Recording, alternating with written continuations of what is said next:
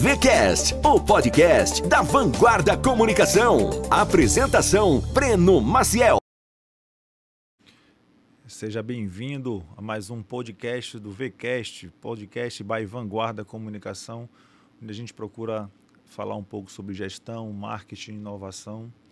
E eu trouxe aqui um grande representante aí desses temas, que é um advogado, gestor, marqueteiro, meu colega de profissão aqui, o cara, e um cara inovador, de inovação, que, que busca trazer essa inovação para uma área tradicional que é da advocacia. Muito obrigado, Sérgio. Para quem não sabe, nosso terceiro podcast hoje juntos aqui. Entendedores entenderão. Obrigado, Sérgio. Obrigado pela pelo convite. resiliência. Para quem não sabe, nós gravamos há duas semanas atrás um podcast completo só que houve uma falha do nosso antigo, antigo, tá, japonês? Antigo, já, já entendeu, né? Uma falha do nosso antigo preparador de, de, de, de som aí, de. Como é que chama, irmão, a função mesmo de você? Operador de, de áudio e vídeo. E foi perdido. Eu agradeço aí o Sérgio, que tem sua. A hora desse cara é muito cara e ele está disponibilizando aí pra gente, mais uma vez, esse precioso tempo que ele podia estar com a família, podia estar é, em Dubai, podia estar em Miami, podia estar em vários locais aí e estar aqui com a gente gravando mais um VCast. Uma honra, irmão. Muito obrigado, cara, de coração. Empreendedorismo é isso, Breno. Fazer as coisas reiteradamente até dar certo.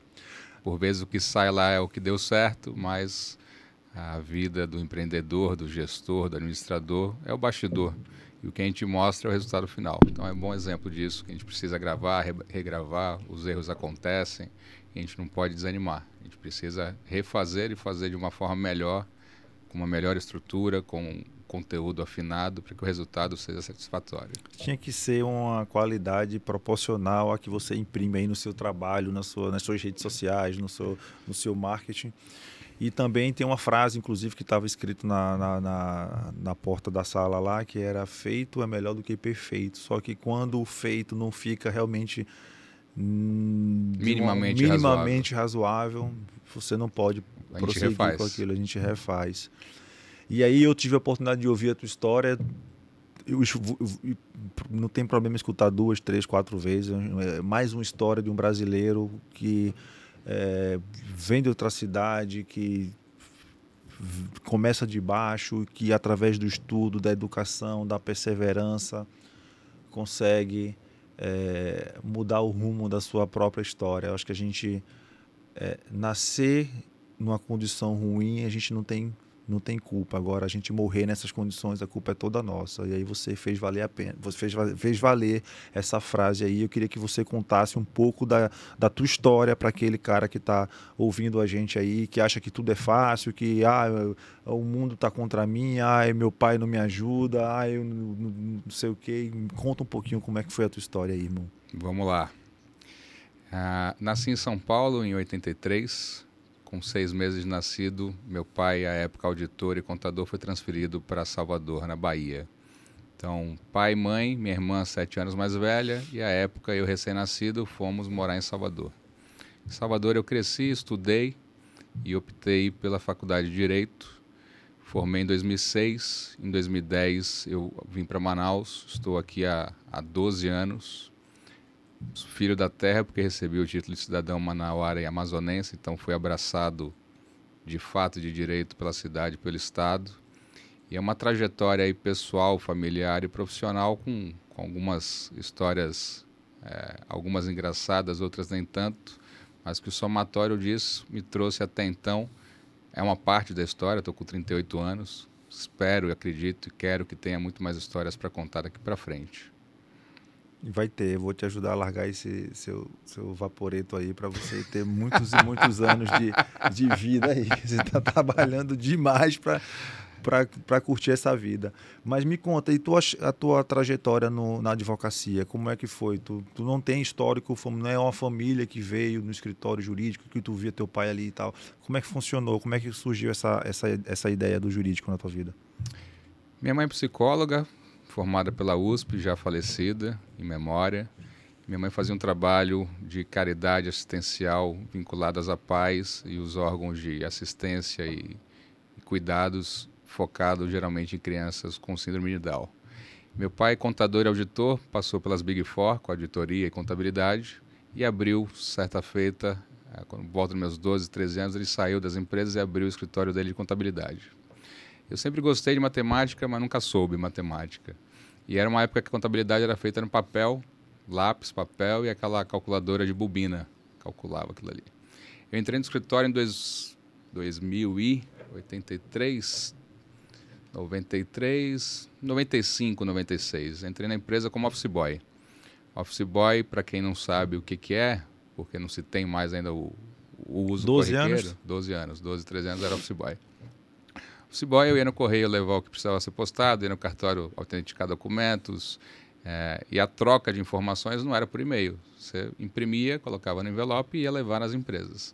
Então, quem fazia isso era office boy. Todo o trabalho de rua, de levar e buscar documentos. Você foi o MVP do e-mail. Exatamente. E eu fui o validador disso naquela empresa, naquela oportunidade. Trabalhei dos 12, 13 até os 18, 19 nesse escritório de contabilidade. Eu fui demitido e contratado pelo meu pai umas 40 vezes. E nesse período comecei como office boy depois passei para algumas funções administrativas internas, auxiliar no fechamento ali na época. E naquele período, naquela, naquele, naquela experiência profissional, eu percebi que a área de exatas não era para mim. Pela vivência, por não ser muito bom em matemática, por um somatório de coisas. É, ao, ao, terminar o ensino médio, tinham três, e continuam tendo três grandes áreas, né? as exatas, as humanas e as biológicas. As exatas eu descartei por não saber matemática e pela experiência que eu tinha. As biológicas nunca foi de interesse. Eu, quando dou o sangue, geralmente eu passo mal, até para tirar sangue para exame. Sobrar as humanas. Dentro de humanas tem várias áreas. Uma delas era psicologia, minha mãe. É, as outras, que à época eram fo focadas para lecionar depois para ser professor, geografia, história, filosofia, e o direito ali dentro. Então, meio que por exclusão, eu fui direcionado para o direito. Na época de colégio, sempre tive proximidade com português, com redação, com matérias correlacionadas. Então, esse foi o início e a razão da escolha. Quatro membros da família, pai, mãe, minha irmã e eu, com toda a família longe em São Paulo, numa época que não tinha os telefones, não tinha internet, não tinha as tecnologias de hoje, a comunicação era telefone fixo. Então era uma distância física é, muito grande e a gente não tinha esse contato. Então, uma família recém-chegada na Bahia, sem nenhuma tradição jurídica em nenhum lugar, é, muito menos em Salvador, e eu optei por fazer direito. Entre, entre o escritório de contabilidade do meu pai e começar a faculdade de direito, eu tive outras experiências de curto prazo. Trabalhei num bingo, acho que eu não te contei do bingo no, na outra vez que a gente bateu um papo. Um, uma dessas vezes que meu pai me demitiu, ele sempre me demitia no, no final do dia e no dia seguinte ele ficava me esperando no café da manhã para a gente trabalhar. Então era uma demissão ali de 8 horas, 12 horas. E quando eu completei 18 anos, eu tirei, tirei a CTPS, a carteira de trabalho de previdência social, é, e já estava pensando nisso. Falei, a próxima vez que meu pai me mandar embora, eu vou me virar. Né? 18 anos, sou adulto, não vou deixar mais ele me demitir. Então ele me demitiu e eu fui para os classificados do jornal, que era onde se procurava emprego na época. Tinha lá vários endereços para visitar, telefone e tal. Levei meu currículo em um desses endereços com 18, eu tinha 5 anos de experiência. Não era um, um recém-interessado em trabalhar sem nenhuma experiência. Uhum. Eu tinha experiência como office boy, como assistente administrativo, como auxiliar, enfim, já sabia fazer algumas coisas. E no dia que eu saí para buscar vagas, eu fui parar no escritório que administrava um bingo. Na época, o bingo era autorizado pela Lei Pelé. E neste dia, esse rapaz me contratou. Então, pelo é, teu currículo, pelo teu histórico profissional é, aqui, experiência, é, você tá se, se, se, esse currículo não for fake, né? Se você não tiver inventado isso aqui, você pode nos ajudar. Então, no café da manhã, eu falei, pai, hoje eu não vou trabalhar porque eu vou procurar emprego. E ele meio que, aquela cara de, ah, vai, vai descobrir como é que a vida funciona e Sim. amanhã você vai voltar para trabalhar comigo porque o mercado não é tão fácil assim.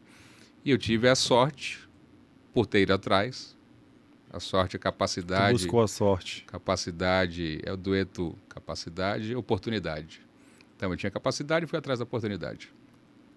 E aí, voltei do, dessa entrevista empregado para começar no dia seguinte. E no dia seguinte, meu pai estava de novo me esperando no café da manhã. Ele deve ter pensado, ele rodou ou não foi para lugar nenhum, vai tomar café e vai trabalhar. Ele falou, vamos trabalhar. Eu falei, não, pai, estou empregado, estou emprego. Fez uma cara entre surpreso e, e desiludido. Pô, meu filho me deixou, mas feliz porque percebeu que eu fui atrás. Fiquei um tempo trabalhando no bingo, já no primeiro semestre da faculdade. Fiquei pouco menos de um ano nesse bingo. Do bingo, eu fui trabalhar numa fábrica de sofá. Meu pai comprou uma fábrica de sofá e decidiu, sabe-se lá por, carga, carga, por que carga. Cargas d'água. Deu tela azul. Sabe-se lá por que cargas d'água meu pai comprou e disse que seria minha. Só que ele não combinou comigo. E aí eu fui tocar toda a gestão. Tinha um outro sócio que sabia fazer sofá e meu papel era relacionamento com o fornecedor, comprar material, comprar tecido, comprar espuma, comprar grampo, comprar tudo que era necessário. Matéria-prima toda. Matéria-prima, cuidar do contas a pagar, contas a receber, folha de pagamento, todos os custos do negócio, a gestão era comigo, inclusive vender, entregar, receber e relacionamento com os compradores nossos. Então, tanto quem vendia para a gente, quem comprava da gente. Fiquei lá um ano e era sofá que a gente chamava de pop, popular, de baixíssimo custo, que era comprado por pessoas também de baixo custo, de bairros populares. E eu cansei de colocar sofá no carro, numa picape que tinha época, e entregar. E serviu para muita coisa. Porque antes eu trabalhava com meu pai, empresa familiar, depois eu fui trabalhar num, numa empresa que era um bingo, que era uma, uma pecinha da engrenagem, e em seguida eu caí na cadeira de gestor. Hoje, olhando para trás, fica mais fácil perceber isso. Na época eu não tinha essa, essa noção dessa proporção. Mas eu era o administrador daquele negócio, sem ter a mínima ideia do que era para fazer. Muito menos sobre como fazer sofá. Continuo sem saber como fazer sofá. Mas serviu para muita coisa. Então fiquei um ano no bingo, um ano no sofá, e aí já estava chegando próximo ali da metade da faculdade. Quarto, quinto semestre. E aí eu percebi que eu precisava me dedicar mais à faculdade. A faculdade era de segunda a sexta à noite, de 18h30 às 22h30, e sábado das 8 da manhã às 12 Então, de segunda a sexta, eu trabalhava pesado, durante hein? o dia, pesado. Porque a faculdade é, tinha é, manhã ou noite. Noite, a carga horária era menor, compensava com sábado. Então, eu trabalhava de segunda a sexta, saía o trabalho direto para algum desses trabalhos que eu estava. E aí eu decidi que eu precisava focar na faculdade, maior dedicação para o estudo, e que eu queria e era necessário entrar no mercado jurídico. Então precisava estagiar. Uhum. E, de novo, numa, no momento, também não mudou muito, mudou as ferramentas, mas um segmento tradicional, e eu sem ninguém próximo, amigo, familiar. Sem o QI. Sem o QI que pudesse me auxiliar. Então eu fui atrás do estágio da mesma forma que eu fui no bingo botei a pastinha embaixo do braço com o currículo e fui bater nas portas. E o início foram com os professores, que eram advogados e professores, e com as pessoas do dia a dia e com as vagas do jornal também. Nesse momento eu estava enxergando a longo prazo, né? Porque com certeza o teu salário do trabalho ele já era maior do que um estágio, né? Mas exatamente. Era exatamente. um mal necessário ali. Exatamente. Pra... Eu saí de um, de um, de um emprego, depois de uma sociedade, no bingo era empregado. Na fábrica de sofá era sócio. Então já tinha remunerações proporcionais àquele mercado, àquela Sim. função que exercia. Então eu abri mão de tudo isso em troca de investir em conhecimento, tanto nos estudos da faculdade quanto dedicação ao estágio. É, financeiramente foi uma mudança brusca para menor, mas que foi essencial para a construção. Então decidi que eu precisava estagiar e eu continuava tendo que ter uma remuneração suficiente para poder pagar algumas contas. Essa para tu ver na, no último podcast em off que a gente fez só para gente, tu não falou da parte do bingo e tu não falou dessa parte do do É que são, são 38 anos, irmão, é muita é... coisa para contar. E eu acho que faz a construção do que a gente vê hoje do Sérgio gestor faz todo sentido. Começa lá, começa, começa no office boy. naquele office boy, depois na empresa que você cuidava da parte de matéria-prima, já trabalhava o network ali com os fornecedores.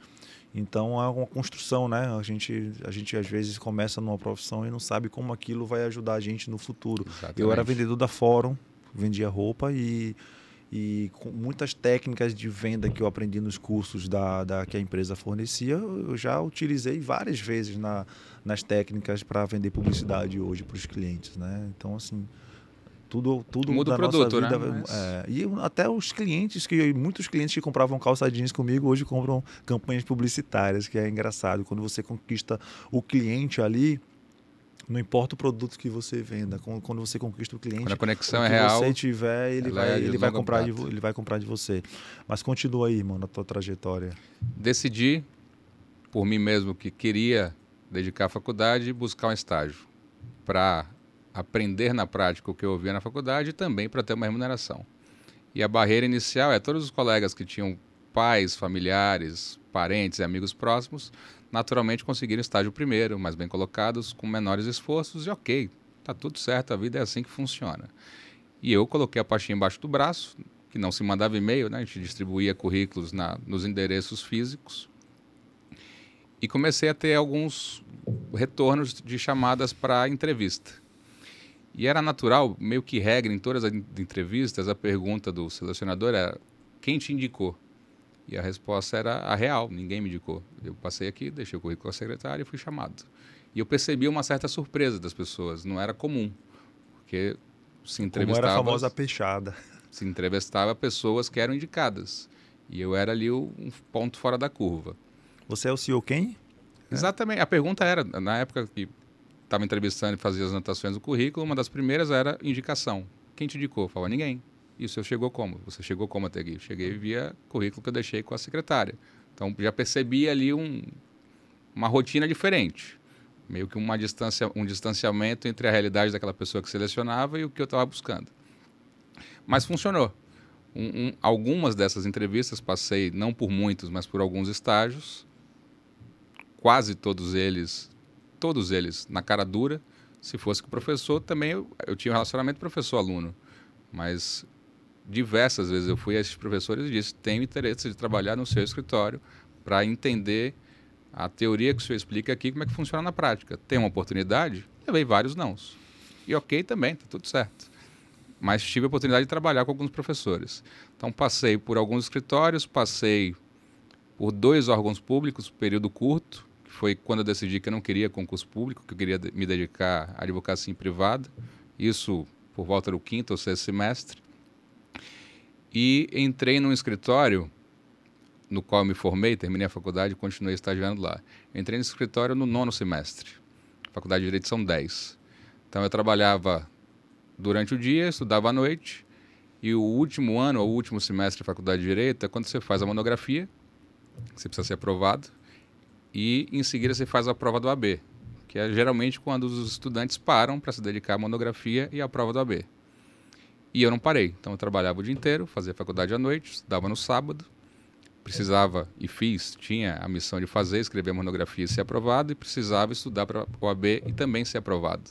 Porque a condição do escritório para que eu continuasse lá era que eu me formasse e tivesse aprovação no AB, senão eu seria desligado. Enquanto estudante, você é estagiário, enquanto advogado, você presta função. Mas tem um, meio do caminho aqui, que é o bacharel, que é o formado que não tem aprovação no OAB. Então, profissionalmente, eu tinha aquela cenoura na frente, ou aquela cenoura atrás, de você, ok, você trabalha conosco, mas você precisa terminar a faculdade, ser aprovado na monografia e ser aprovado no AB.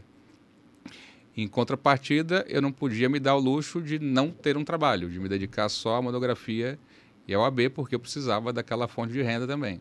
Então foi um ano de loucura pesado, denso de estudo, de conteúdo, de trabalho, de monografia, de OAB e deu tudo certo.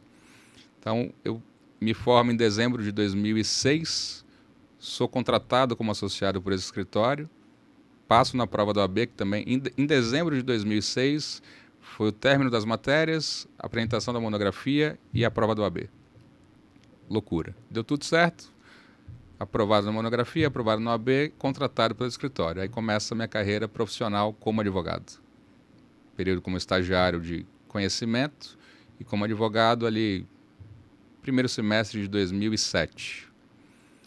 Trabalhei em dois escritórios em Salvador, antes de entrar no escritório que eu estou hoje. Trabalhei no Lapa Quase Iguais, que foi onde eu entrei como estagiário, me formei e iniciei 15 anos de carreira já aí no escritório. 2007 e 2022, exatamente. Se contar o período de estágio, dá um pouco mais. Depois eu trabalhei Começou no... ontem, né, irmão? Comecei Sucesso ontem. Sucesso rápido, assim. De vez em quando a gente ouve que a gente teve sorte. Né? E não tem problema, tem não. Um grande amigo nosso em comum problema. que ele disse que encontrava contigo no elevador de... Doutor Cristiano saindo, Paiva, um abraço, meu amigo. Saindo seis da manhã. Chegando, chegando às onze da noite. E aí um olhava pro outro e ainda vão dizer que a gente Exatamente, exatamente. E são dois sortudos hoje, né? Graças a Deus, cada um na sua área. Uma definição curta e, e feliz, sim. E somos é. mesmo. E somos mesmo. Sim. De sorte. Trabalhei no Lapagóis e Góis, trabalhei no Menezes, Magalhães, Coelho Zarif, dois escritórios locais, muito bem renomados, muito bem estruturados, de longa história. E um dos amigos que formaram comigo na faculdade, de 2002 a 2006, ele me chamou para fazer uma entrevista num novo escritório que tinha chegado em Salvador. Então eu trabalhei em dois escritórios locais renomados, com estrutura, com história, com conhecimento, com tradição. Network pesado. Networking. E fui convidado por um amigo de faculdade para fazer uma entrevista num escritório recém-inaugurado. Eu neguei duas vezes a proposta do escritório que eu estou hoje. E agradeço por terem insistido em mim. Na Cara terceira, é, fiz um doce, né? Só volto se for sócio. Só e de novo vem a importância do relacionamento real, saudável, verdadeiro. Porque foi um amigo de faculdade que me convidou. Não foi ele que fez a entrevista e não teve nenhum QI para contrate o Sérgio. É, o Sérgio é uma pessoa escute apta, Sérgio, né? escute o Sérgio. Escute o e Sérgio. se quem estiver selecionando tiver interesse, decisão do escritório. essa corrente do bem é importante, né, cara? Sempre, se a gente for puxar, sempre tem alguém que nos deu a mão, que nos deu a oportunidade. E, e, e são pedras positivas que a gente que, que chegam para calçar o caminho que a gente está seguindo. E isso, isso nem todos reconhecem, de olhar para trás e ver quem foram as pessoas que ajudaram. Já é uma virtude. A gratidão Menos é virtude, ainda né? são as pessoas que reconhecem e se predispõem a retribuir isso. Não necessariamente para quem te ajudou, mas para outras pessoas. Porque se alguém te ajudou e te trouxe até aqui, nada mais justo do que você fazer isso fazer pelo isso demais. São duas coisas, o reconhecimento e a disponibilidade em ajudar. Então, neguei dois convites, chamaram a terceira vez, felizmente, e entrei na Nelson Williams na filial de Salvador em junho de 2009. Trabalhei em Salvador de junho de 2009 a outubro de 2010. Neste período, o escritório passou por, por crescimento. Outubro de 2009? Junho de 2009 a outubro de 2010, na filial de Salvador. Nesse período, o escritório nacionalmente passou por um crescimento e por mudanças de cadeiras. E por volta de julho, agosto de 2010, o Nelson Elias esteve em Salvador e me convidou para assumir uma filial. Na época ele não falou qual era, me contou qual era o contexto, perguntou se eu aceitava. Se ele falasse logo que era em Manaus. Ele podia falar qualquer coisa, Breno.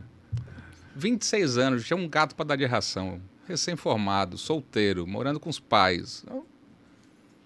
Do Rio Grande do Sul a Roraima, sem problema nenhum. Ele contou qual era o contexto e perguntou se eu aceitava. Eu falei, aceito. Onde é? Ele falou, Manaus. Perguntei quando. Ele falou, amanhã. Você aceitar, pode arrumar suas coisas e ir. Naturalmente, me deu ali um, alguns dias, de agosto ou setembro. Dia 26 de outubro, eu cheguei em Manaus em 2010. Quando eu cheguei em Manaus, o escritório já existia. Era um escritório que foi aberto em 2008 pela doutora Claudine, que está conosco até hoje. Tinha uma sala apenas, duas salas lá no Milênio, 70 metros as duas salas somadas e cinco pessoas. Então, em 12 anos, e é uma história que não é só minha, é um somatório de pessoas que fazem parte dessa história, inclusive eu. Em 12 anos, hoje, nós estamos com 180 advogados na estrutura. Uma estrutura própria aqui no The Place de 700, 700 e poucos metros. Então, de cinco profissionais para 200, dos 200, 180 são advogados. Então, os números falam por si só. De novo, o mérito não é só meu, tem o mérito do Nelson Williams, da Nelson Williams e todo mundo que faz parte desse time. Mas eu sou uma peça que compõe essa estrutura. Muito bom, Sérgio, muito bom. E você é o garoto propaganda, né? Do, do Nelson. Re, re, reflete aí na, na, nas tuas redes aí o, o, posicionamento que você procura, procura dar, né? E, e, como é que hoje o, o, escritório ajuda os clientes? Assim, tem alguma segmentação específica, alguma área específica ou não? Vocês trabalham hoje meio que genérico, tem profissional para cada, cada área. Quando, tu, todo mundo deve pensar Nelson Williams e Sérgio. Mas quando chega, tu, tu encaminha isso aí para como é que funciona esse fluxo? Vou, vou te explicar o nacional e depois a gente desce aqui para o regional. Matriz está em São Paulo, o Nelson fica lá. A gente tem escritórios próprios em todas as capitais, sem nenhuma exceção. Não é franquia, não é parceria, não é nada diferente de filial. Então, nos 27 estados, temos escritórios próprios em todas as capitais. Hoje estamos com 33 abertos, alguns interiores têm escritório, e num projeto de expansão para outras cidades do interior. Números nacionais, em torno de 2 mil colaboradores e de 1.600 advogados. E o escritório nacionalmente faz tudo do direito empresarial. Eu não gosto de falar que faz tudo, porque quem ouve entende que não faz nada. Mas tudo que uma empresa e um empresário precisa, a gente tem profissionais, advogados especializados específicos dentro da estrutura. Se você pensar no atendimento médico em pequenas clínicas, você sai rodando de clínicas para especialidades. E tem alguns conglomerados de saúde, algumas redes que você entra num prédio só, faz uma triagem e lá dentro você é encaminhado para o atendimento especializado. Então, num comparativo raso, é isso. A gente é uma grande estrutura, com o clínico geral que faz o primeiro atendimento, e com todas as especialidades em seguida para ser direcionado. Eu cuido da gestão do Amazonas e Roraima, é, mas por aqui a gente atende clientes em diversos estados. Então, Manaus tem essa estrutura grande e tem carteira de cliente local em Manaus, no estado, na região e nacional. Nesse corpo jurídico que vocês têm em outros estados, tem algum caso complexo que vocês chegam a a se unir, trocar ideia sobre alguma coisa. Acho que é um benefício que o, que o cliente tem de estar em um escritório grande. É, é um desses de você poder ter ter cases de várias situações e experiência de muitos casos. Não, vocês, não, vocês se utilizam desse banco de. É nosso maior ativo. E não só no complexo, né? Porque o complexo também é subjetivo. O que pode ser simples para alguém que tem mais experiência é complexo para alguém que não conhece aquela área ou recém-formado. Então, é, o que o Nelson diz é em Roma como os romanos. Então, a gente tem a estrutura lo local que atende o mercado local, a gente vive o judiciário local, a gente vive a sociedade local, e o que a gente faz é profissão meio, a gente, a gente presta serviço, a gente auxilia algo alguém a resolver algum problema. Então, no dia a dia, aparecem assuntos dos mais simples aos mais aprofundados. E por ter muito trabalho graças a Deus, todos os dias, a gente também tem um arquivo aí, um, um book de, de experiência de cases é, naturais e recorrentes. Hoje, ativo tem em torno de 500 mil processos na nossa base nacional. Isso tem que servir para alguma coisa, não só para honorários e não só para mostrar números. Isso serve para construir conhecimento e isso internamente agrega para todos os outros advogados que direta ou indiretamente estão acompanhando isso. Tenho duas perguntas. Uma, qual foi o momento que você é, sentiu falta de mais conhecimento nessa parte de gestão, que te buscou a fazer um MBA nesse, né, né, é, em gestão? E o que é que hoje você é um cara super antenado aí, a gente fez o Gestão 4.0, você tá, faz parte do G4 Clube, onde não é só um encontro de empresários, são encontros com aulas, com cursos, com cases. O que é que tu conseguiu trazer do mundo corporativo de tecnologias para dentro do, do escritório jurídico, assim, de ferramentas, inovações? Boa.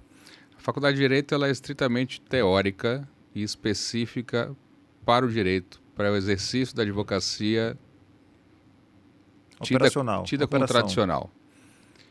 O nosso negócio é uma empresa e a Faculdade de Direito não nos traz nenhum embasamento de nenhuma vertente.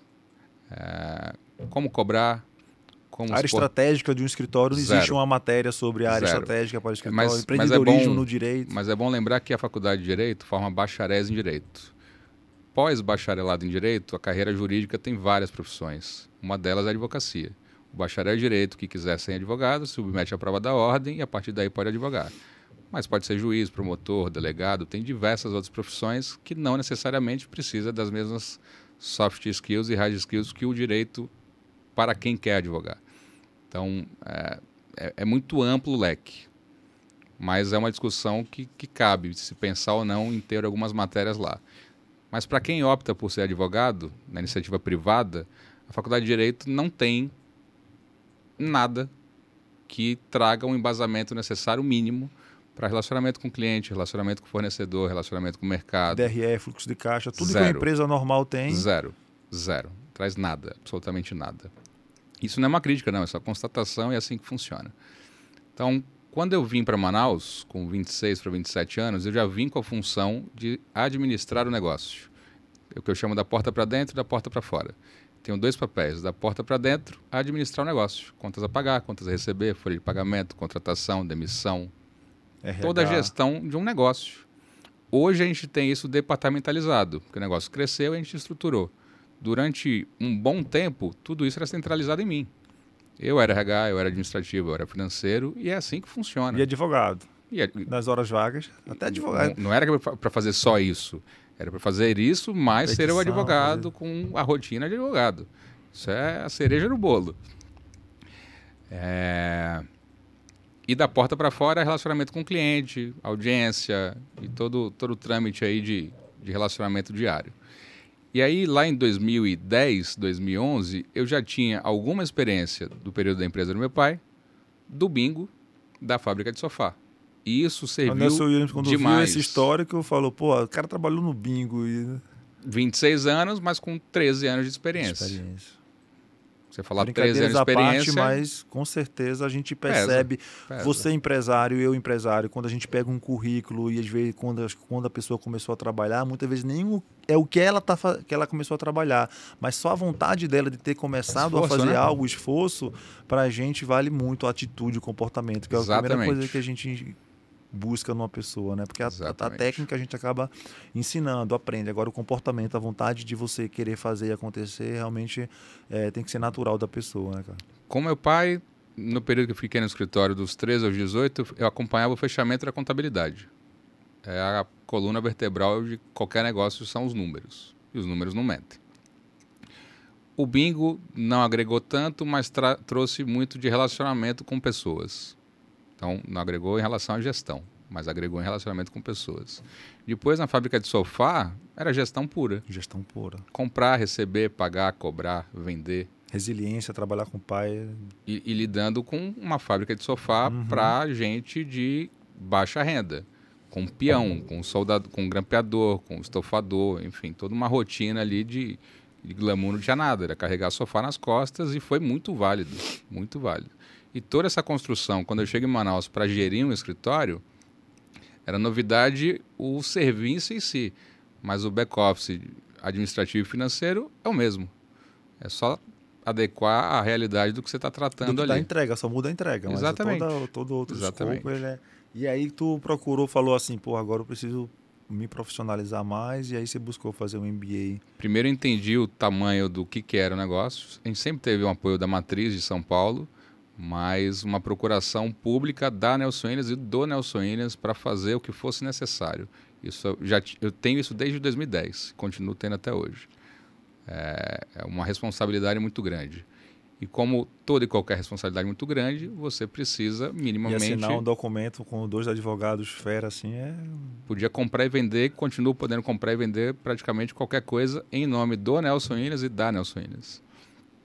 Então, grandes ônus, grandes bônus. E grandes Como bônus. Diz o grande filósofo grandes ônus. É, Peter Parker, com grandes poderes vem grandes responsabilidades. Exatamente, exatamente. E, e nessa construção acadêmica, quando eu começo com os estágios, até 2009, 2010, eu trazia muita teoria do direito e muita prática, e muita prática das outras áreas, e quase nenhuma teoria de gestão, de administração, eu aprendi fazendo. E naturalmente você traz alguns vícios disso, porque não era sua, sua área de estudo. Então, quando eu me vi sentado numa cadeira de gestor de um grande negócio, que não era só meu, com sócios, com diretrizes, com meta, com tudo muito claro, e o resultado tinha que ser entregue, eu entendi que tudo aquilo que eu tinha construído até então de conhecimento, conteúdo e prática não era o suficiente. E aí eu fui fazer um MBA de gestão e negócios. E eu era uma turma de 50, tinham três advogados. É um termômetro que não é algo que atraía. Os três menos. da Nelson Williams? Dois eram, eu e mais um. Quase acertei. e o terceiro não advogava na, na iniciativa privada. Era advogado, mas não atuava. Então, na o... prática, era dois da Nelson Williams. O que é que te levou a, a, a, advogar e não correr atrás de concurso que 99,999% da população que estuda direito, administração procura? Não, nem só isso, todo mundo quer uma segurança na vida, né? E Podia é... te contar uma história bonita, romântica, cheia de fumaça, vou te contar a real. É, da mesma forma como eu nunca tive advogados na iniciativa privada, eu também nunca tive proximidade com pessoas da iniciativa pública. Proximidade, lembrando que pai, mãe, irmã e eu. Tá? Então a família também muito pequena. Sim. E com um ciclo social também muito pequeno. Então convivia com poucas pessoas. Mas ninguém da advocacia privada e ninguém na iniciativa pública. Eu nunca fui muito aprofundado nos estudos. Nunca fui CDF, nunca fui de 9 e 10. Se a média era 6, eu tirava 6 ou 7. Se a média era 7, eu tirava 7 ou 8. E o concurso público sempre foi um funil muito grande. Não é para quem quer, é para quem se dedica. Então, a primeira barreira seria a aprovação. Primeiro, a dedicação no estudo para o concurso público é grande. Em regra, a pessoa para a vida ou dedica a sua vida a estudar. E eu nunca pude, é, e nada contra com quem pode e faz, parar e não ter uma fonte de renda para estudar. Como meu QI não era dos mais altos, meu estudo nunca foi aprofundado. E eu nunca, eu não podia e continuo sem poder, acho eu, parar para dedicar seis meses, um ano, dois, três, o tempo necessário para o concurso público, nunca teve no meu foco. Não é que eu pensei e descartei. Eu nunca pensei. Para um cargo público, você precisa se dedicar seis meses a um ano. Não posso, está descartado. Nada contra. Mas também sempre percebi no contraponto. Vou voltar lá atrás. Aí eu acho que você vai lembrar de alguns períodos seus de infância. Época de colégio, independente do colégio, em regra, a camisa do colégio é igual de todo mundo. Do mais rico ao mais pobre, quem está naquele colégio, Exatamente. a mesma camisa. Então não tem diferença nenhuma. A diferença era quando o motorista ia buscar na porta vou da chegar escola. lá, vou chegar lá. E já, desliga esse aí, senão a gente vai estar em 30. Mentira, esse tá quebrado esse display, bicho. Isso aí não é 30, isso aí não é 30 nem a pau. Isso aí deve estar em menos 3, vai. Então, camisa de colégio não distinguia ninguém. A calça jeans molecada não sabe quanto custa. Até uns 10, 12, 14 anos, enquanto você não entende o valor do dinheiro, o jeans de 10 reais é o mesmo jeans de mil reais. O tênis que vai pro colégio, ninguém é com tênis só, muito. Só a bolsa bom. da Company que quem tinha naquela. Calma, Breno, calma. o tênis, também um pouco mais, um pouco menos, você via ali algum diferencial. Aí, onde é que eu vou chegar? Então, visualmente na escola, quem estava ali tinha gente mais abastada, gente mais simples, mas é, é, uma, é um relacionamento Homogêneo, raiz, Sim. de criança, de, de, sem, sem maldade. Pelo menos o meu era assim e são amigos que eu trago até hoje. Aonde a gente via um diferencial? Na mochila da Company. E quando, é, na hora de chegar e sair, é, ou eu ia de ônibus, ou eu ia de carona, ou eu ia de bicicleta. Meu pai tinha carro, só que ele saía muito cedo para trabalhar e voltava muito tarde. Então era raro, vou dizer que é raro, meu pai ficar bravo, né? Então poucas vezes pai, eu, meu pai me levava na escola e tá tudo bem também. Então eu ia de carona, de bicicleta ou de ônibus. E a gente percebia as famílias mais abastadas quando os motoristas iam levar. Então quando alguém chegava de motorista falava, porra, o cara é baludo, né? Esse é diferenciado. O que é que ele faz? E quando o motorista ia buscar, quem ia de motorista voltava de motorista. Era um negócio muito fora da curva. Pô, o cara tem um motorista. Até hoje é. Para um moleque de, de, colégio, então. E tá tudo certo também que tem, tem que usar. E aí eu fui percebendo que no meu rol de relacionamentos eu sempre circulei em todos os nichos sociais, todas as faixas. E continuo assim. Então eu, eu percebi que os mais abastados, geralmente, as famílias estavam vinculadas ao comércio empresas que vendiam e compravam algo. Material de construção, veículo, seja lá o que fosse. Geralmente era compra e venda de algo. Isso ficou na minha cabeça. É, então, eu já eu pesquei ali que os mais bem-sucedidos, iniciativa privada com compra e venda de algo. E guardei essa informação. Claro que na época isso não era pensado, né? Mas era o que eu pensava realmente que para ganhar dinheiro e ter motorista tinha que comprar e vender alguma coisa. Então, na construção é, pessoal, é, eu fui caminhando uma trilha, uma jornada que, por alguns, algumas características objetivas e outras subjetivas, seja por opção ou seja por, por exclusão, fiz a faculdade de Direito, me inseri no mercado privado, fui contratado de imediato, que também tinha um funil para entrar, que as pessoas que optaram por não estagiar e se dedicar à faculdade, quando se formaram, mesmo que aprovado, não tinha experiência nenhuma. E o mercado dá preferência por quem já tem alguma experiência. Eu tinha. Então, eu continuei no escritório onde já estava. Então, o caminho por algumas escolhas que eu fiz e por algumas é, circunstâncias, me trouxeram para a iniciativa privada. Entendi. E como é que tem hoje o teu dia a dia no escritório? Eu sei que você faz bastante vídeo, né? Stories, visita cliente também. Como é que é o dia a dia? O que é que o CEO faz? que as pessoas sempre perguntam. Qual é, qual é... O, CEO, o CEO é o Nelson. Trabalha muito, inclusive, ainda mas trazendo para a realidade é como se eu fosse o, o CEO do, da minha unidade aqui. Sim. Continuo fazendo as funções da porta para dentro e da porta para fora. Da porta para dentro, gerenciamento de equipes, de processos, de procedimentos, relacionamento com as pessoas. Hoje a gente tem um time administrativo e financeiro, a gente tem o RH, a gente tem todo um back-office estruturado, mas toda a rotina disso passa por mim, seja para tomada de decisão, seja para supervisão, seja para é, o link, o diálogo com a matriz sobre isso. A gente tem faturamento próprio, receita própria, despesa própria, fechamento mensal, tudo local. Da porta para fora, relacionamento com o cliente. E continuo fazendo, não abro mão, faço audiência, faço prazo, faço parecer, faço reuniões técnicas, faço tudo que o advogado tradicional faz com o que o mercado tem visto e se reinventado, que são as novas ferramentas necessárias gente precisa lidar com gente, a gente precisa entender as dores e as delícias do negócio de quem a gente conversa. A gente precisa entender que no final do dia tudo são pessoas, seja no nosso time, seja no relacionamento. Toda e qualquer relação no final do dia são entre duas pessoas. O CNPJ é fictício. A vanguarda para fechar um contrato, o Breno conversa com alguém, que pode ser uma, uma empresa pequena, média ou grande. Então, a Nelson Ilhas é um CNPJ que existe o Nelson, existe o Sérgio, existe a Karen, existe a Claudine, e gente conecta com gente. E quando não há uma sintonia, não tem problema nenhum. Tem gente que não bate com a outra. Então, você precisa entender até onde você tem capacidade de tocar aquele projeto e reconhecer quando você não tem. Que é o que o Nelson sempre disse: contrate gente melhor que você se somos a média das cinco pessoas com quem a gente mais convive, a gente passa boa parte do tempo no trabalho, as pessoas têm medo de contratar gente melhor com receio de perder a cadeira. Eu não tenho medo nenhum com isso, Bruno. Porque tem muita cadeira vazia.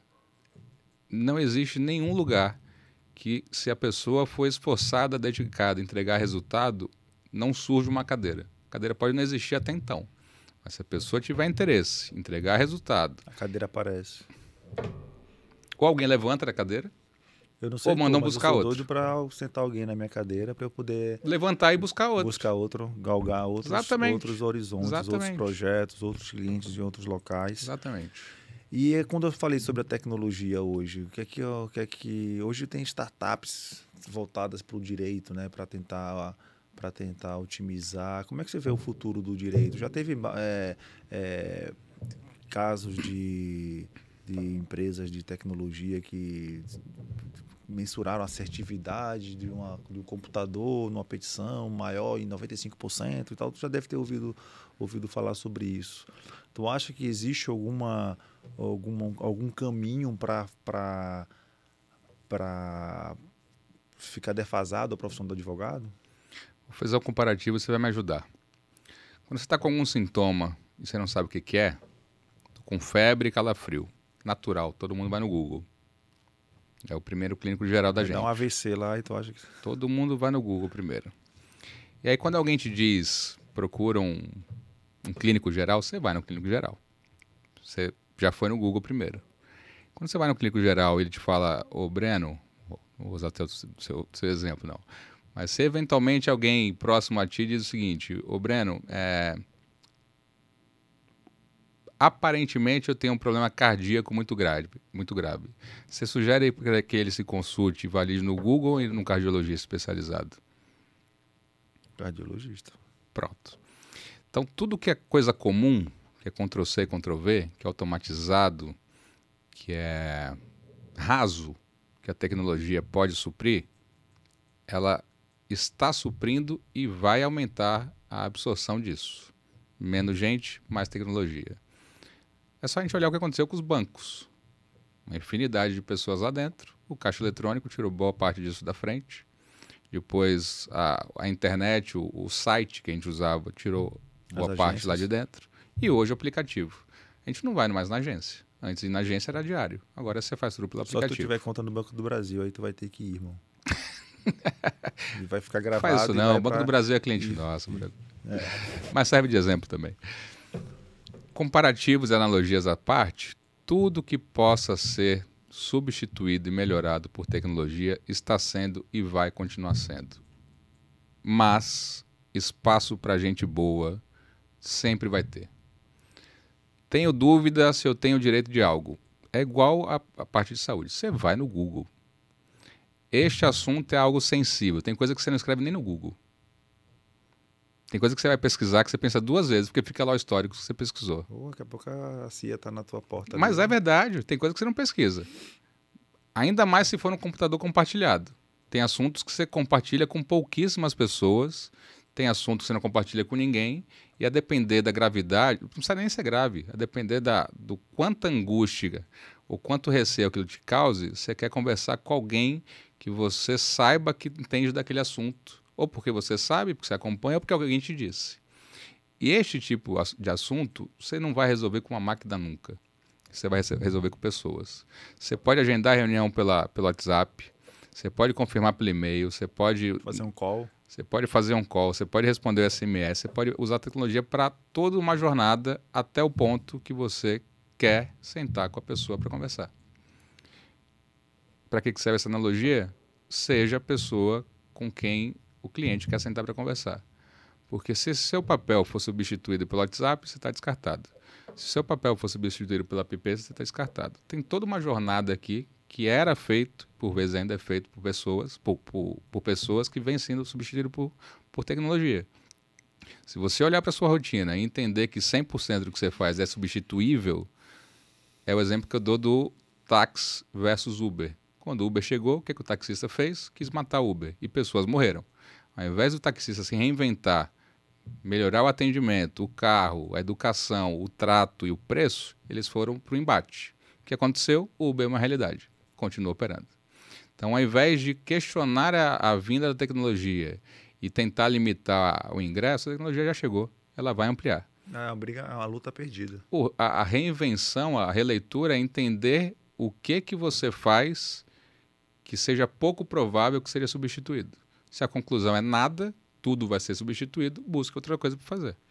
A gente falou de call. Mesmo que seja buscar outra coisa para fazer, criar tecnologia. Porque diversos advogados, diversas dessas ferramentas jurídicas que hoje estão funcionando foram criadas por profissionais da área de direito que entenderam que um novo negócio era desenvolver essa tecnologia para ganhar escala. Tem algumas que tu implementou no escritório? Temos várias, temos várias. A gente tem leitura de publicação automatizada, a gente tem peticionamento, é, o protocolo de todos os peticionamentos automatizado, a gente tem a jurimetria, que é a busca das informações do número de processos, em quais comarcas, de quais assuntos, percentual de decisão de cada juízo, a gente tem várias. Um RP robusto aí para... Bastante. É o maior investimento que a gente tem hoje no escritório em tecnologia. Muito bom. E quando a gente falou em call, a gente não deixa de lembrar dessa pandemia aí que a gente atravessou, né? Quais foram os, os aprendizados aí do teu escritório? O que é que vocês as primeiras atitudes que vocês tomaram logo no início e o que é qual o aprendizado que ficou aí no ano de 2022? Passamos esse susto agora da, da, da pandemia novamente, mas uma vacina aí, graças a Deus, está tá dando tudo certo. Mas o que é que ficou de, de aprendizado e que vocês, que essas boas práticas que vocês continuaram fazendo aí? Eu pré-pandemia, eu sempre, eu já tinha um plano de implementação do home office pronto.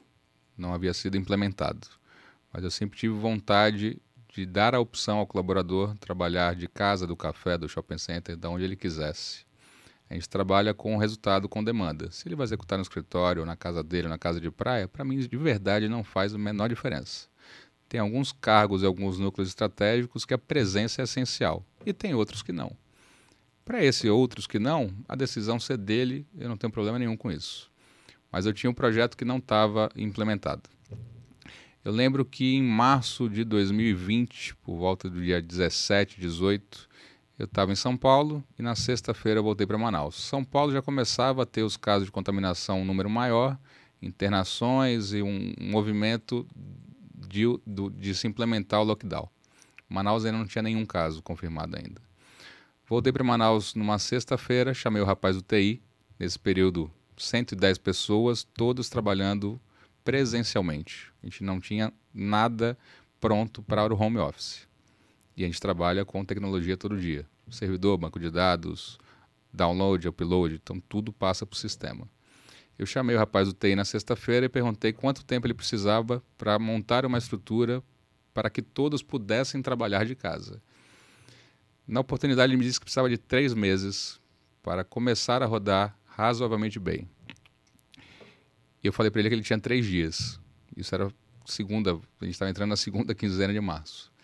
Falei, eu quero segunda-feira a estrutura pronta para que as pessoas possam optar estar em casa ou no escritório.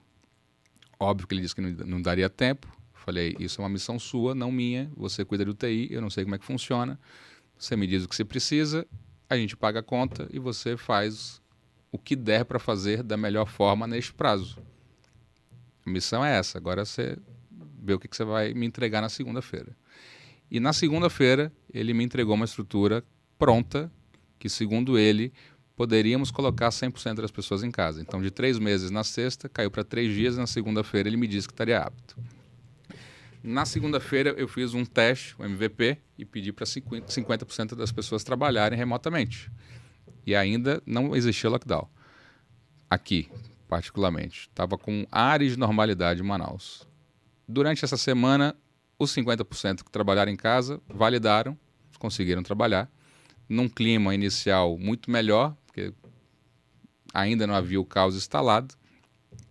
Então, eu é, ratifiquei que era possível e o sistema estava apto. Então, no dia 1 de abril de 2020, apesar de ser 1 de abril não é mentira, a gente colocou 100% do time em home office. Então, vendo a movimentação da Europa, da Ásia, o que vinha acontecendo com a chegada no Brasil, eu decidi localmente fechar a porta do escritório fisicamente e colocar todo mundo em home office. Fechamos 1 de abril, reabrimos 1 de julho. Nesse período, quem ficou no escritório foi o rapaz do TI para manter todo esse time em casa. 110 máquinas trabalhando diariamente. Lembrando que foi um home office atípico. Pré-pandemia, o marido saía para trabalhar e a esposa ficava em casa de home office e os filhos na escola. Ou a esposa saía para trabalhar e o marido ficava. A rotina da casa com a pandemia mudou. As crianças ficaram em casa, a família ficou em casa, os funcionários não vinham trabalhar, você não podia sair de casa para nada, porque estava tudo fechado. O vizinho da frente morria, seu parente morria. É, você não sabia se podia conversar ou não com alguém porque tinha o risco de contaminação. Foi um home office completamente fora da curva. E mesmo assim mantivemos o time em casa e tivemos bons resultados. O pessoal trabalhou melhor, os resultados foram melhor. Completamente fora da curva do que poderia acontecer. Frutos positivos disso. É, felizmente, no nosso time, diretamente não perdeu ninguém para a Covid mas muitos familiares dessas pessoas foram é, perder a batalha para a Covid. No dia 1 de abril, a gente colocou o time em home office e, de imediato, eu fiz um projeto junto com o RH. O RH são dois profissionais psicólogos, que no dia a dia fazem as vezes de RH, mas são psicólogos. Então, eu desenhei junto com eles um projeto chamado SOS Home Office, que, que era os psicólogos atenderem remotamente essas pessoas que estavam em casa sem saber o que estava muito bem acontecendo. E era natural e continua sendo natural uma angústia, uma depressão, uma ansiedade, um medo, um receio, ou qualquer outra coisa que a gente não soubesse dar o, dar o nome. Mas esse time foi montado para atender toda a equipe diariamente para uma sessão de um bate-papo, uma terapia, para que conseguisse colocar para fora remotamente, que era o que era possível, é, e o remoto também é uma ferramenta que nos mostrou que é possível fazer muita coisa online. Então, mesmo distante fisicamente, continuou tendo uma sensação de proximidade. porque a estrutura continuou funcionando, o prazo, os trabalhos continuam, ao contrário de outras profissões que pararam porque fechou, porque o comércio fechou, porque o shopping fechou, porque o dia a dia fechou, a nossa continuou é, rodando. Isso, de certa forma, ajudou, porque pelo menos se ocupou a cabeça. Com o retorno da reabertura, a gente manteve até hoje, inclusive, a opção do colaborador trabalhar presencialmente ou remotamente. Híbrido, o sistema híbrido. Hoje, trabalhando para Manaus, a gente tem advogados em mais de 10 estados espalhados pelo Brasil. Então, hoje, com a pandemia, abriu esse, essa possibilidade também. Exatamente. Lá na Vanguarda também. Tenho dois em São Paulo, Santarém, que inclusive ganhou como designer revelação. Imagina, o cara que se eu cruzar na rua hoje, eu nem sei quem é. Ele usa até um avatarzinho dele. Entrega o resultado? Entrega o resultado. Contratei um agora top, top, topíssimo de Rio Verde, Goiás pelo Behance, fiquei lá mesmo, tá? Até aprendi com o Lucas Riedo lá do, do CEO, ele tava lá do LinkedIn, falei, pô, bicho, tu fica buscando funcionário. Meu irmão, 10% do meu tempo eu tenho que ficar buscando, meu irmão, eu comecei a fazer a mesma coisa, LinkedIn, Behance, LinkedIn, Behance. Muito bom o resultado, tô na, direto da fonte, eu tenho contratado gente muito boa, de qualquer lugar do Brasil. E aí a pandemia deixou esse aprendizado pra gente. Minha turma de design, redação, 90% em home office também melhorou a produtividade, tudo. E aí foram bons aprendizados. Call, às vezes visita com o cliente, a gente faz muito call e poucas visitas é, presenciais, otimiza o tempo de todo mundo, acaba é, ganhando, ganhando tempo. E falando de marketing, é, tem uma frase. Só, só para finalizar essa parte, eu recebi um livro hoje do amigo Tiago Alves.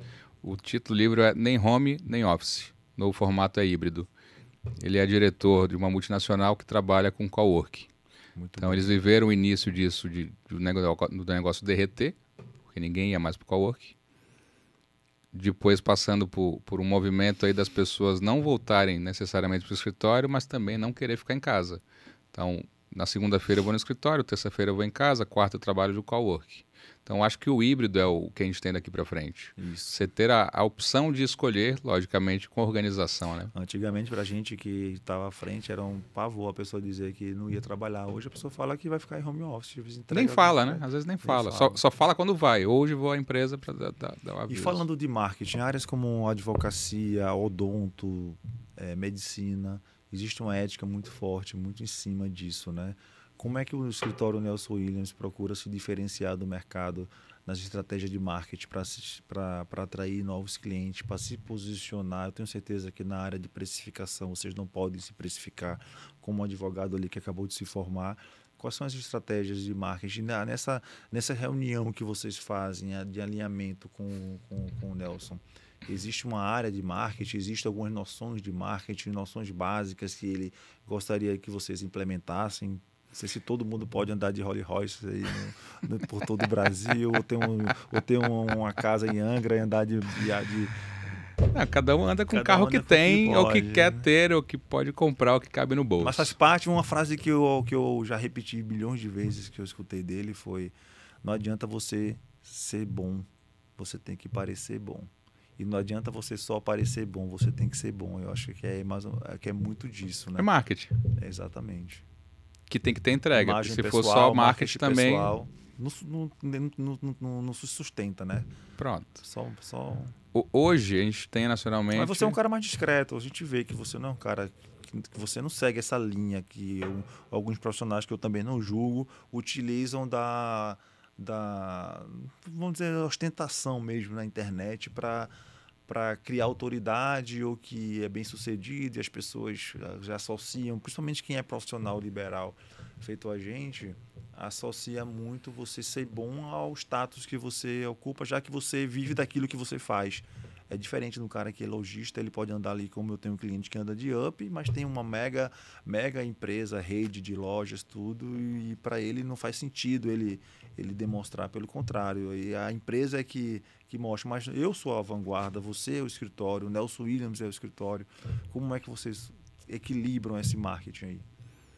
Deixa eu, te, deixa eu te contar uma história longa, mas vou tentar me, me prolongar. Temos aí bastante tempo aí. Eu, a, até junho, do, do, do estúdio, até né? junho de 2019, se você olhar meu Instagram depois, arroba Vieira Sérgio, quem quiser seguir, já fica a dica. Já faço meu trabalho de marketing.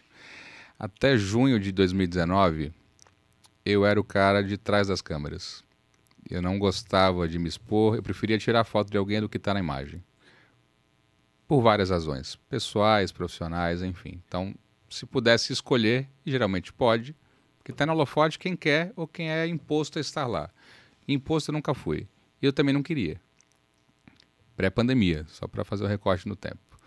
E em junho de 2019, não me recordo exatamente porquê, eu percebi que para atingir alguns resultados, o digital era essencial, era indispensável. E aí eu tive que superar algumas barreiras pessoais. Antes eu não queria, eu decidi que eu queria. Essa está superada. Como fazer? Então, para estar lá, é claro que você não começa com desenvoltura, com conteúdo, você vai construindo isso. Então, já que é para fazer, vamos fazer bem feito. Ou da melhor forma que dá para se fazer. Então, quebrei a primeira barreira de sair de trás para as câmeras e me colocar publicamente. Mesmo que o público da época fosse meu pai, minha irmã e minha esposa. Mas era publicamente porque está disponível ali. Então, decidi que, percebi que, para alguns resultados que eu queria pessoalmente, profissionalmente alcançar, o digital era indispensável. Até esse momento era perfil fechado, só a família?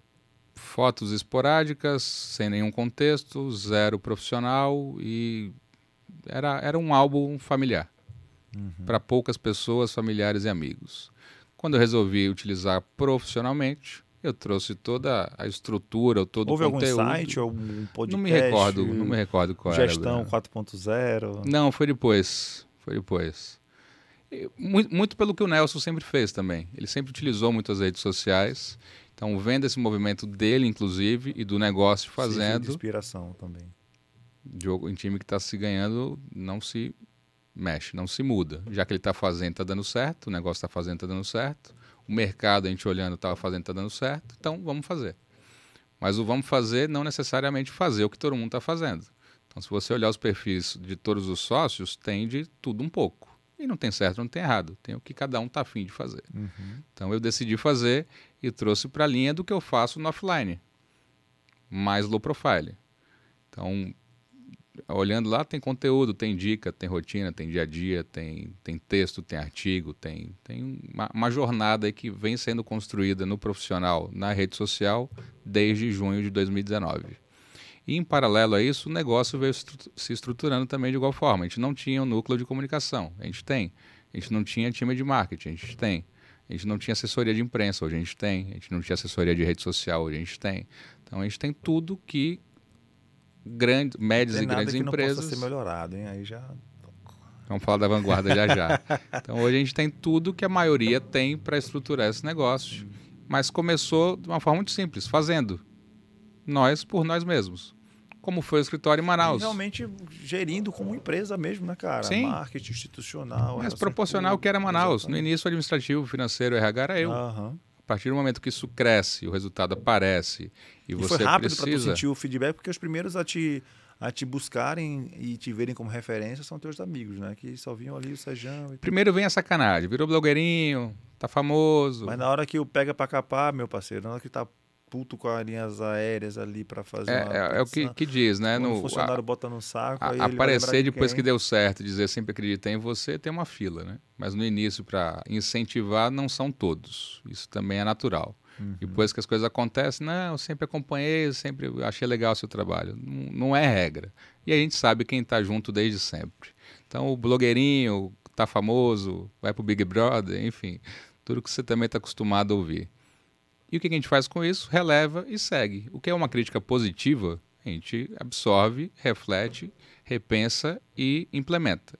O que é amenidades, quando não faz sentido, ok, vida que segue. Então, uh, imagina dois anos em casa, pandemia, onde todo mundo foi consumir conteúdo? Na rede social. Então, quem já usava, usou mais. Quem não usava, foi para lá. Usar. Então, quem não estava lá e teve que começar a se, se inserir, tem uma dificuldade já muito tá maior. No TikTok já? TikTok não.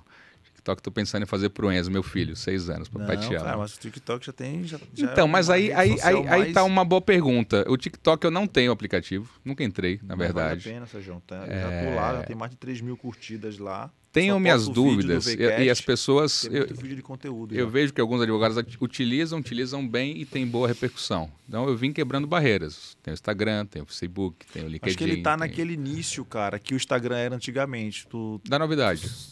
Tu, postava algo e a entrega era muito grande. Coisa que hoje tu posta e se tu não botar é dinheiro... É 3 a 7% a entrega. Exatamente. É. Então o TikTok tá entregando lead muito barato, tu tem um alcance orgânico ainda muito bom, então tá surfando, a gente, tá, a gente do marketing está surfando uma onda que era do início do, do Instagram e Facebook, né? Que que a gente conseguia realmente, organicamente, o cara tinha resultado. Cancela Globo, cancela fulano aí, cancela Band, cancela tudo que, TikTok. que o Facebook é Facebook o negócio. entrega, né? É, entrega. E aí depois ele viu que não é assim, aí voltou todo mundo para a mídia tradicional, que eu sempre enxergo como comunicação interligada. É, o cara, ele, ele odeia que, ele acha que o jornal não funciona, mas fala mal dele no jornal para tu vai ver é. que ele vai ficar agoniado. Fala que não assiste, mas no dia seguinte tá todo mundo comentando o que foi dito lá. É, então assim, a mídia é tradicional, ela veio, fica e não tem, lógico que a velocidade do digital ela acontece. Mas a credibilidade de, de jornais, o cara sai no G1 é diferente, o cara sai no, no blog do fulano de tal, é totalmente diferente a, a veracidade da notícia. Então a mídia ela ainda é muito forte pra, com credibilidade. E aí, seja um bate-papo muito bom. Acho que é o primeiro de muitos que a gente vai fazer, dessa vez gravado e, e, e colocado no ar. Acompanha, Vamos... acompanha a série, a gente vai Isso, subir lá na plataforma. Você já esteve aqui, inclusive, trouxe dois convidados. Deixo aberto também o VCast para você. Quiser trazer algum convidado, quiser trazer alguém aí de, de, de, do teu relacionamento, fazer e puxar um bate-papo legal. Estamos abertos, você é de Obrigado. casa, um grande, um grande parceiro aí. É, sempre digo que você não está na mídia assim, arroz de festa, como você mesmo fala, mas você é um cara muito querido e muito conhecido. Todo mundo te conhece do nosso, do nosso network em comum, aí o Sérgio é bastante conhecido, é um nome muito muito conhecido. Foi do, do dia para noite, 12 anos de Manaus. É, cara, então assim, ralando. é importante, mas é bom ser conhecido por coisa boa, porque tem um monte de claro, gente conhecido por coisa, por coisa ruim. Que tu fala do fulano, pergunta, conhece, conhece, Ei, vai lá não. É, é, mas você pelo menos é conhecido disso. Te agradeço aí a tua disponibilidade, são 10 horas aí, você está aqui com a gente, todo empacotado aí do trabalho com a família, com as crianças, doida que você chega em casa para andar de patinete e você aqui com a gente distribuindo conteúdo, incentivando aí. Queria deixar um recado também para os advogados que estão começando, quem tiver sonho de estagiar, de começar na Nelson Williams, para quem procura, existe essa possibilidade. Como é, eu acho que quem escutou e quem vai escutar isso no final vai, pô, ele nem perguntou se, se tem possibilidade, se eles recebem advogados é, novos, como é que funciona essa parte de recrutamento e seleção de vocês. A, a palavra ensina, o exemplo arrasta, Breno. Então, as cadeiras sempre existem. Se não tiver cadeira, a gente cria. O contato pode ser direto comigo, no arroba Vieira Sérgio. Eu respondo todo mundo. Depois a gente direciona para o núcleo específico de RH. Então, quem tiver interesse, capacidade, quiser bater um papo, a gente está à disposição. E não só em Manaus, nos todos, nos, em todos os outros 26 estados, que eu sei que a audiência é grande, tem gente que vai estar tá ouvindo de outras cidades. Se tiver interesse de conhecer a filial, bater um papo com o sócio, é, a troca no, no, diálogo é muito, muito saudável. Então, seja para trabalhar diretamente, seja para conhecer como funciona, seja para validar que, que a história que eu estou contando aqui realmente é real, estou à disposição. E quem falar que, que entrou em contato porque ouviu no VCast ganha ponto positivo, né? Porque você, é verdade. Porque é demonstra verdade. que você é um cara que busca conhecimento e ficar uma hora ouvindo conteúdo no, no, no podcast, não só do VCast, mas vários outros que existem aí, demonstra já que você é um cara diferenciado e busca conhecimento. Obrigado, irmão. Tamo junto. Efeito pandemia. Valeu aí. Obrigado, Japa. VCast, o podcast da Vanguarda Comunicação. Apresentação: Breno Maciel.